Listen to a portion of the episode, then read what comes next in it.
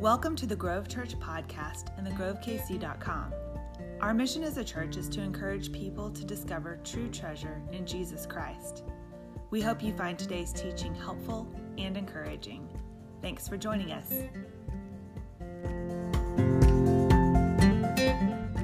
How many here? I'm looking around. Uh, just a couple of you. Who who here doesn't yet drive? Right? You don't. You you've yet to drive. I know there's a few of you in here. Okay. All right. So here's the thing. When you don't yet drive, you tend to see driving as like one of the ultimate symbols of freedom. Okay. That wasn't the question I was going to ask. We're going to get there in a second. But I I, I messed her up because I said I was going to ask just one question, and I'm going to ask multiple questions. Um, but here's the thing. When you when you aren't driving, you tend to think like, this is freedom. If I could only have my own ability to go where I want to go, or at least where I want to go that my parents will let me go, right? If I had that, man, then I would be free. But here's something I want you to know for you that have yet to drive, okay? And, and I think the rest of us who do drive, uh, maybe this will resonate with you. Have you ever noticed that when you drive, you get bossed around a lot, okay? There's a lot of being bossed around when you are driving. Okay, now I want you to take a look, right? Look, think about the, the signs that we see, right? Stop, yield, do not enter, buckle up, be alert for bears, make sure to teeter totter, right? There's a lot of a lot of signs that we get we get bossed around by. Now, maybe not so much so often those last two, but signs are everywhere. And and they're conspiring to get us to do things. They're, they're biased, right? Let's be honest. Those signs are biased. And they're seeking to persuade us to not just adjust our thinking, but to get us to do something. Okay? They, they have a specific angle trying to get us to do something. And that would seem very annoying, maybe very, you know, authoritarian, except that most often they're right and it's a really good thing that we would follow what the sign has to say, right? They're incredibly helpful. And today we're starting a journey through John's gospel. We're going to look at the gospel of John. And I've used that language of a journey very intentionally because the fourth gospel, John's gospel, is marked especially by signs. And those signs are meant to lead us on a journey to a particular destination. And so as we get started, I, I want to acknowledge that just because uh, John wants to be persuasive doesn't mean he's not telling the truth. Okay? I want us to just think about that for a second and recognize that just because somebody's trying to be persuasive does not mean that they're lying to us. Okay, you can be persuasive and truthful at the same time. Now, we have plenty of examples and occasions where somebody's being persuasive and deceptive. But, but I'm coming to you to say, I believe John is being, he seeks to be persuasive, but he's in no way trying to be deceptive. He's telling the truth. And so today, as an introduction to our journey, I want us to, to dive into a very special characteristic of John's gospel. It's unique in this way. He gives a very clear statement of what he's up to. I mean, you, you can read the other gospels and know what they have in mind. But John is very explicit in terms of why he has written what he's written. I want you to listen to John's description of why he, by the inspiration and instruction of God, the Holy Spirit, wrote the book that bears his name. We're going to be looking at John chapter 20, verse 30 to 31, and it tells us this Jesus performed many other signs in the presence of his disciples that are not written in this book. But these are written so that you may believe that Jesus is the Messiah, the Son of God, and that by believing you may have life in his name. Okay, so as we begin our journey through John's gospel, I'm going to start today by acknowledging the nature of the journey that we're about to embark on, getting a glimpse of the route that we're taking, as well as the destination we're pursuing. I think that's what John tells us here is the nature of the journey, uh, the route we're taking, and the destination that we're pursuing. And so I just want to, we're just going to walk through this. You see kind of a statement that keeps on going down the page if you're following along with the notes sheet there. But first off, what is John's gospel? John's gospel, first, I want us to see, is a secondhand experience. It's a secondhand experience. And what do I mean? Notice that John says, he talks about here what has been written in this book. Okay? He, he's talking about what is written. And when we read, if you're reading on the screen, or if you've got your Bible with you and you're, you're looking at that either on a, a device or, or in paper form, when you're reading, what you're reading is the Bible, and it is a secondhand experience. Okay, so big picture, what is the Bible? Well, you're talking about a collection. It's a book, but it's a collection of books 66 books written over 1,500 years on multiple continents by 40 different authors with diverse backgrounds, and it's written in a variety of genres. Okay, all kinds of different types of literature when you read the Bible. But know this what we believe as Christ followers is that it is to convey one message, one big message, given by one messenger, and that is God Himself.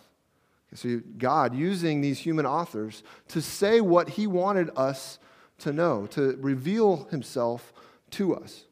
And so, God has worked especially, especially in specific times and places in history and entrusted those who were there to take us into those events and take us into what was taking place at those times and among those people. It's meant to be a secondhand experience. God acknowledges you aren't there. And yet, I want you to know what's happened. I want you to go with me to these times, into these places, into these situations. I want you to hear what, what my people have been thinking and how they have been responding to me the good, the bad, the ugly, all of it. So that's what we're doing when we come to the Bible is, is God is entrusting this secondhand experience to be enough. He, he's not just kind of putting all of humanity in this perpetual Groundhog Day. Well, I'll take a few of you through this. Now we'll start it all back over, get the rest of you caught up, and just so on and so on. He, he's working through the sweep of human history and then gives us the Bible to help us understand what he's been doing and what he will do. So that's the first thing when we talk about it being a secondhand experience. But then notice that this is something, these are things that took place among the disciples. So there's an acknowledgement by John saying, Look, I, I was there, I, this is what I saw. And so it, it begs this question well, who's leading the journey, right? Who is this guy, John? What are his credentials? Why are we listening to what John has to say? It, says in John 19 35, this is where John gets, and this happens a couple times as you read through, he, he gets we, some would say shy. It's, it's odd because of the way we tend to think about revealing yourself in your writing. He, he talks in the third person. And this is not like, you know, some athlete talking in the third person to prop himself up, like how great he is, right? You know, LeBron is just really great because, you know, LeBron is just going to do what LeBron's got to do. You know, that, that, not that kind of thing, okay? But this is what he says He who saw this has testified so that you also may believe. His testimony is true, and he knows he is telling the truth. John says, Look, you should listen to me. Okay? You know, I'm, I was there. You should listen to what I'm telling you. Who is John? Well, we, we know this. He's the son of Zebedee and the brother of James. He was a fisherman. Before Jesus finds him, he's a fisherman, plugging away, good old guy just trying to make a living, okay? Get things done. He's a fisherman. Later, we learn a little bit about his character. He's, he's dubbed one of the sons of thunder, which is to say, he can get riled up. He, he gets a little excitable at times. And, and in a way that Jesus has to, to kind of rein in and say, whoa, whoa, whoa, whoa, no, we're not calling down fire from heaven. Stop that. Like, no, that's not what we're about. We got to do something else, okay? So he gets a little riled up at times. But then we also come to learn that he's known as the beloved disciple. John was young when Jesus calls him probably is mid-teens, maybe late later teens, but you know, so 15 to 18 years old when Jesus calls him to come and learn, to, to come and be an apprentice of Jesus, to, to learn from him. But what we see is over time, as he grows and develops, he becomes known as the beloved disciple. And, and, and part of that is that he was trustworthy. So trustworthy, in fact, that when Jesus is on the cross preparing to, I mean, dying, and knowing what is in store for himself, he entrusts John to take care of his aging mother. He gives him the responsibility to take care of his aging mother. He, he's trustworthy. But we also know him, most importantly, here as the Apostle John. He is one of these men that God, that Jesus entrusted to help see this movement, more than a movement, see this new reality move forward in history after Jesus returned to the right hand of the Father. And so he is faithful. He's a writer of five books of the New Testament, including his gospel, three letters, and the revelation in, in his later years, where God gives him this grand understanding and vision of, of kind of what's going to take place. Really, a, a book about worship and how God will be worshiped for all time, what that will look like. Okay, so, so here's John. I think we have good reason to listen to him. Okay, he's the one leading us on this secondhand experience. So John's gospel is a secondhand experience, and it's marked by carefully chosen signs. He says, Look, I've carefully chosen the signs that you're going to read about. So, what is a sign? We, we tend to know. Is it, you know, is it just like the pictures of the signs that we saw earlier? A little different. What we find is Jesus' life and ministry were marked by these signs. John 21, 25, John tells us this at the very end. There were also many other things that Jesus did, which, if every one of them were written down, I suppose not even the world itself could contain the books that would be written. Okay? Now, this is important to understand. Jesus did all kinds of stuff that we will not know about until much later. At some point, I'm sure part of being with God for all eternity will be hey, look, let's look back. Let's look at, you know, play the reels that we don't even have. I don't know if it's, if it's you know, uh, the, the old reel projectors or digital. I don't know. It's going to be even better than all of that. Okay, but, but God's saying, look, I want you to see everything that Jesus did. But for now, he says, I've carefully chosen these signs. These are things that you need to understand about. And so it's important to know that when Jesus is doing stuff, the things that we're reading about, they're carefully chosen. They're there for a reason. This is not simply, Jesus wasn't going around simply, you know, creating an audition tape for Israel's Got Talent. That's not what was happening. Okay, there was far more going on here. What is it? Well, all the signs that Jesus did were for this purpose. They were a demonstration of God's work in the world. They were demonstrating that God is working in the world, but they were there to signify and testify to the identity and authority of Jesus. These signs were meant to help us understand that Jesus was no mere man. He had authority. He, he, had, he was somebody different. And so to understand, well, what kind of authority does he have? That's what these signs are about, and they're carefully chosen. Again, all signs are meant to lead you to believe, but these have been carefully included with a specific goal in mind. As we read John, we, we learn from Jesus. We hear Jesus describing uh, himself, telling us about his identity. We, we learn that he is the way and the truth and the life, that he is the resurrection, that he's the vine, he's the good shepherd, the light, the bread of life. He's all these things. But all of those titles point to this big picture of what John wants us to understand. Okay, so again, John's gospel, secondhand experience, marked by these carefully chosen signs. But what are they for? They're intended to help us believe. They're intended to help us believe. And they're intended to help us believe firsthand, okay? Just really quickly here, remember, Bible's a secondhand experience, but God wants us to believe firsthand. He, he wants to help us understand, even now, 2,000 plus years after the time when Jesus was on the earth in this special way, believe firsthand what he's up to and to trust him. And what does he want us to believe firsthand? He wants to help us believe that Jesus is uniquely qualified. He wants us to know this about Jesus. He is uniquely qualified. Now, what do I mean, uniquely qualified? Maybe you've been in hiring or had something to do with with interviewing people, and uh, you, you, say, Oh, yeah, I've, I've, got this uniquely qualified candidate for this thing. And, and you think about that, right? Unique is one of those words that I bristle at a little bit because it's really hard to be unique. Okay, that's, that's, I mean, you can be distinct, but unique, yeah, there's probably somebody else somewhere. Now, in, in your pool, maybe they are uniquely qualified. But, but here's the thing I, I started thinking about this. What if you, I want you to just kind of have this, this exercise with me. Uh, you know, be very practical here. What if you needed a venomous semi aquatic mammal to play 80s synth rock? Okay, what, what if that's what you were looking for? Okay, you hear me? A venomous semi aquatic mammal to help you play 80s synth rock. Okay, if that was your goal, if you were saying, and I know that's something you've thought about a lot this week, okay, if that was your goal, then a beaver with an electric guitar would not qualify. Okay? It, it, wouldn't, it wouldn't qualify. Semi aquatic, mammal, yes. You, you, can have an electric guitar for 80 synth rock. Beavers aren't venomous. At the same time, a, a duck with a keyboard would also not work. Okay? Semi aquatic, not a mammal, not venomous. Keyboard, okay, we can use that in 80s synth rock. But again, neither of these work. But a duck billed platypus with a keytar, he would fit the bill, okay? That would be the uniquely qualified item that could accomplish what we're looking for, okay?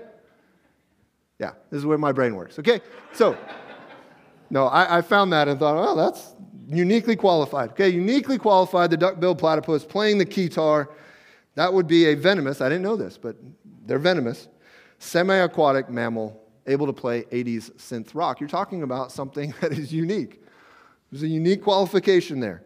And what John wants to show you is that Jesus is the one the Israelites and the whole world has been waiting for. He uses these two terms. The first, the Christ. He says, I want you to believe that Jesus is the Christ or the Messiah. That means anointed one. And it's the designation given to a king. Okay? It's the designation given to a king. The entire Jewish faith is built upon the anticipation of the Messiah. John 7 31, there's this account, there's this, this encounter with Jesus. And, and I want you to listen to what, what's said and the, the key question that's asked. Many from the crowd believed in him.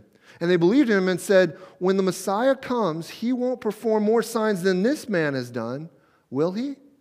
See, people understood that there's somebody going to come and he's going to do some, some things that are going to blow our minds, and we think that will be the Messiah. They were waiting for him.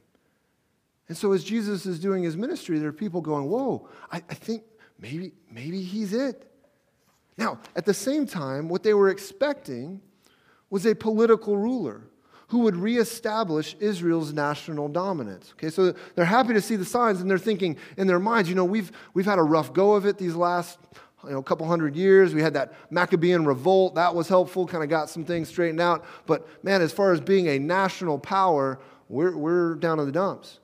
But the Messiah, he's going to come and he's going to restore our national prominence in the world. That was their idea of the Messiah. And so the key question is being asked of Jesus Does he fit the bill?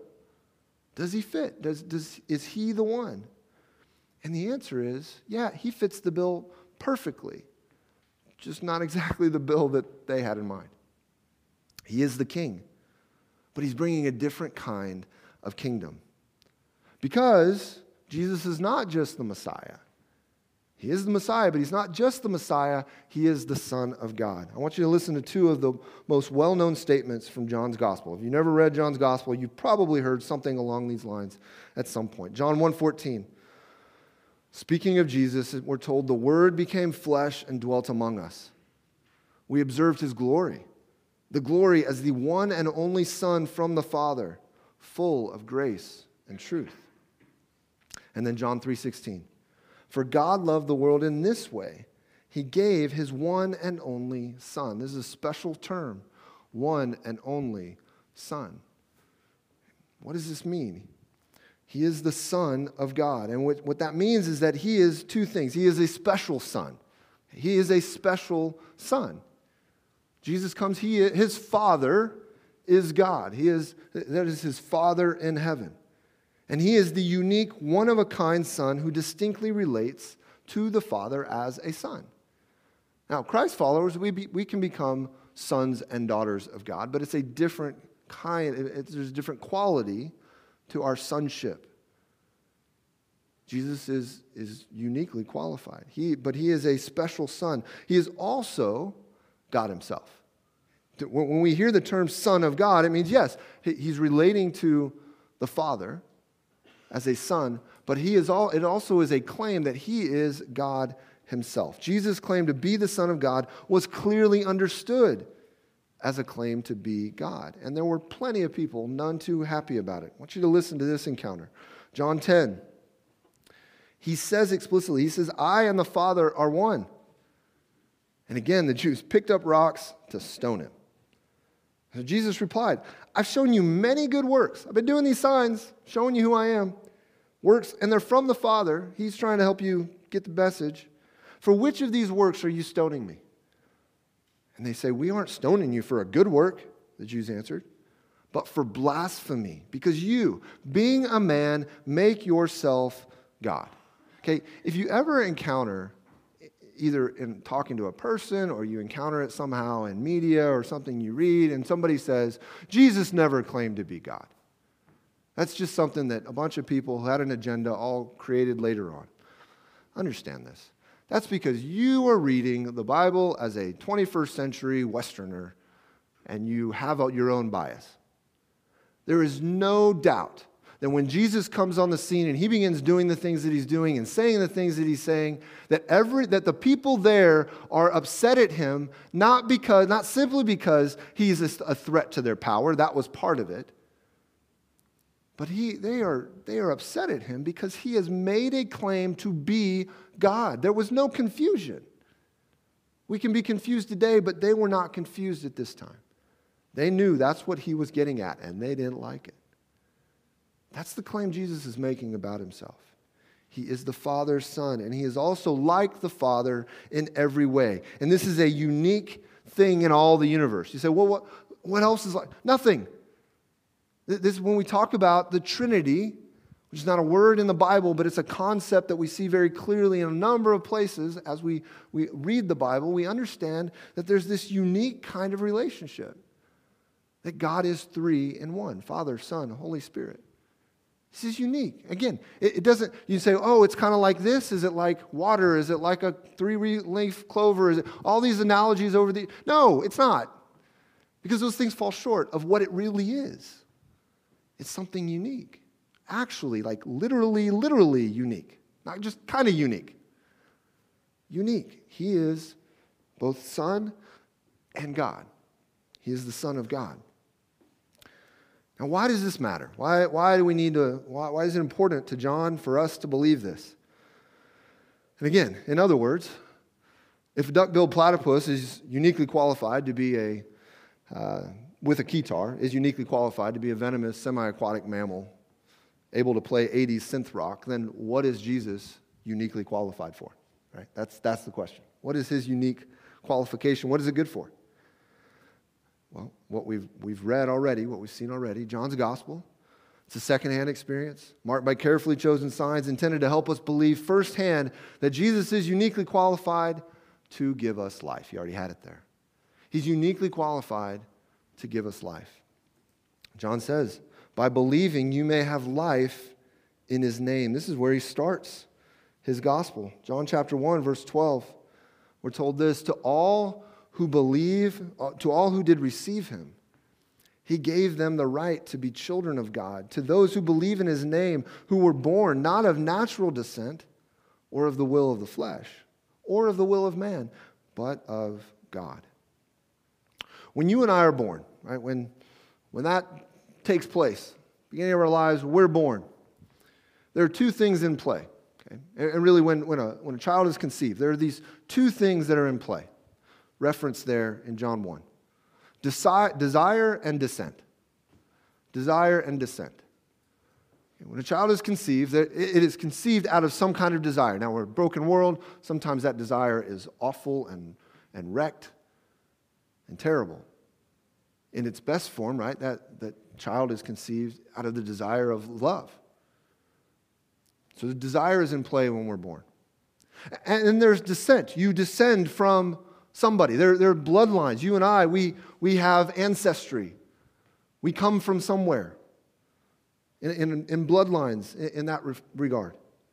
So, so we're talking about, again, desire and descent. There's will and bloodline at play when somebody, when a child is conceived. Now, Jesus tells us famously in John 3 that to trust him is to be born again. Okay? To be born again. But what, we're, what we hear, we see here in John 1, and what Jesus gets at in John 3, and what actually plays out in a number of other places in the book of John, is that to be born again this time is not to be born of blood, but of spirit. Okay, so a different kind of descent and a different kind of desire, not from the muddy waters of human desire, but the pure stream of God's will. That says when you are reborn, something completely different. Similar background, but different. God is interested in giving us a wholly different sort of life. And It's a kind of life defined by the hope of eternity. Again, Jesus is uniquely qualified to be the Messiah, which means that the, the nature of this life that he's giving us has to do with him being the king, being royal. You and I are adopted. We are reborn, we are adopted into a royal family.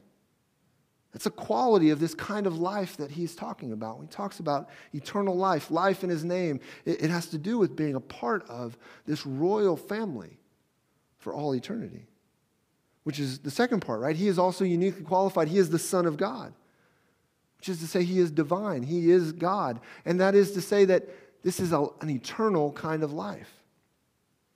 And the way this works, we tend to think of eternal as way out there, later. That's not the way the Bible speaks of eternity and eternal life. Jesus, again, in the Gospel of John, speaks of life here and now being eternal. What, what happens is we trust Jesus, eternity breaks into our current life. We begin to experience some of what eternity will be like. Not perfectly, not in all of its glory.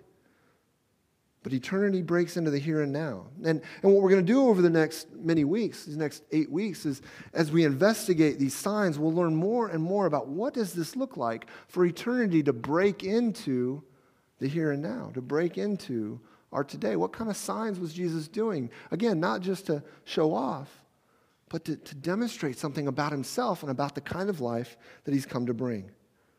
You and I, Jesus is offering you and I a different kind of life altogether. Again, different here and now and forever. But maybe you're not so sure. Have you the, ever heard the phrase, if you believe that, I've got a bridge to sell you? You ever heard that? I, I think I've heard it. I, we were talking this week and I, I did a little research. You know where that comes from? I want you to meet George C. Parker. Okay, it's a fun picture. There's George C. Parker. George, old George, okay, was an American con man in the, uh, I believe, 1800s, maybe turn of the century. American con man, and he is best known for his repeated successes selling the Brooklyn Bridge. Okay? He also sold at one point the Statue of Liberty, which is why he's holding that. But, but he's especially known for selling the Brooklyn Bridge, sometimes multiple times in a week. Like multiple times in a week, he would sell the Brooklyn Bridge and police would then have to come and deal with the unknowing immigrants that he had conned who were attempting to erect toll booths so that they could gain their fortune from having bought this bridge, right? That was the con. Hey, buy this bridge, you put a toll booth, now everybody that goes across the bridge will have to pay you. You'll be rich, you'll find your new way in America where the streets are made of cheese, right? So, so old George just getting it done, right? Conning everybody. Now, George is, as some would say, infamous. Okay, he is, he's pretty infamous. But Parker was neither truly unique. There are other con men. In fact, as I was reading, there are other con men who sold massive buildings. I think somebody sold the Eiffel Tower to, you know, at different points. This is not that unusual, actually. And here's the other thing the, the reason that this is so bad is that Parker's not qualified to give what he offered. He didn't own these. Now, he, he created this clever con by creating all kinds of documents that made it look like he had the authority to sell what he was selling. But, but he didn't. He wasn't qualified to give away what he was selling. And you and I, we may not be taken by the offer of buying a bridge, but today you and I are constantly bombarded with offers to invest what we have in pursuit of a certain kind or quality of life. And the facts are, not only are those offers, you know, all around, at one point or another, and really just by nature of the world in which we're born, you and I have all taken the bait. We've all bought into the false promises. Every other offer of life may sound attractive, but you have to ask does the offerer have the authority to give what's being promised? When you're watching the commercials selling you a better life, do they have the authority to give you what's being promised? When you listen to the messages suggesting that all it takes is this approach or that approach or selling this or giving away that. Do the people offering you this kind of life, do they have the, the authority to offer that, to give you what's being promised? Now, here's the thing maybe. Maybe they do. But that's the second question. We must ask then is it really what you want? Is it really worth what it will take to get it? Jesus is uniquely qualified to give you life. There is salvation in no one else. For there is no other name under heaven given to people by which we must be saved. He's uniquely qualified to give you life. And so I want to conclude as we get started on this journey and throughout. I want you to know that all signs will point in the same direction. They're pointing us at Jesus. And so the question again for today is will you believe? Will you believe? And I want to want to hit three with that question, hit three particular groups. Okay, first off, if, if you're here, you say, I am a Christ follower. I have trusted Jesus to pay the price for my sin. I've, I've entrusted my life to Him, transferred my trust to Him. He's given me new life through His death and resurrection. Now, whether you are seasoned or starting out, whether you're soaring or struggling as a Christ follower, I want to ask you this Will you allow yourself to be bossed around by the messages of media and your own flesh? Will the authority on which you build your life be your reputation or your potential or your friends or your family? Or will King Jesus, who gave his life so you could be free from your sin, be the authority of your life on a day in and day out basis? Will you believe? Will you trust him? Continue to trust him. If you're here, you say, and you, you'd identify yourself, man, I'm a skeptic. I'm not so sure. You may not be ready to accept Jesus' authority to give you life. I get that. So I want to ask you would you simply accept that John and Jesus were real people, that these guys really lived. And, then would you consider John's gospel? Would you take a secondhand journey with us that's been charted to persuade you with evidence? Okay, again, understand that, hear that. There is an agenda. You, you come and read the Bible, the writers of the Bible, they want you to believe. Now, that doesn't, it could mean they're being deceptive, but it doesn't necessarily. And so, would you take the journey and consider the evidence that they've laid out for you? John very explicitly, I've, I've showed you these things so that you will believe. If, if it's really bunk, if, if it really has nothing to do with you, then okay. At least you checked it out. You move on, go figure out something better. You shouldn't be afraid to look into what's here. Will you, will you take the journey? Will you at least explore? And then finally, for you guys that are a little younger, you students, I, I just want to encourage you. You can think about some of the other things I've mentioned here, but for you specifically, will you believe that Jesus wants you to follow and learn from him, just like the young man John? He called this young man into a whole new kind of life. So, will you believe that He has a purpose for you in the same way that He had a purpose for that teenager, John? And for all of us, I want to encourage you as we go through this to read John's gospel for yourself. Okay, so I've given you a, a, a little reading plan Gospel of John in 40 days. This will take you, this is weekend reading just on weekdays, will get us all the way to the Friday before Easter. And I just want to invite you to, to join along, read along with us. Um, read the, the Gospel of John for yourself. If you want to read faster than that, great, you can do that. But I've tried to break it up into a, a number, just this manageable way to work through the Gospel of John as we make our way through this series. Looking forward to the journey together. Let's pray. Father, I do indeed thank you for your word. I thank you for the way that you have worked in the world to allow us to know you. And I thank you that you didn't create us with curiosity, you didn't create us with senses. and then ask us to just throw all that out the window when it comes to trusting you. So I pray that as we explore your word, as we look at the things that Jesus has done and who he is, that you would help us to trust you for the first time and or more and more. Lord, we love you. Pray this in Jesus' name. Amen.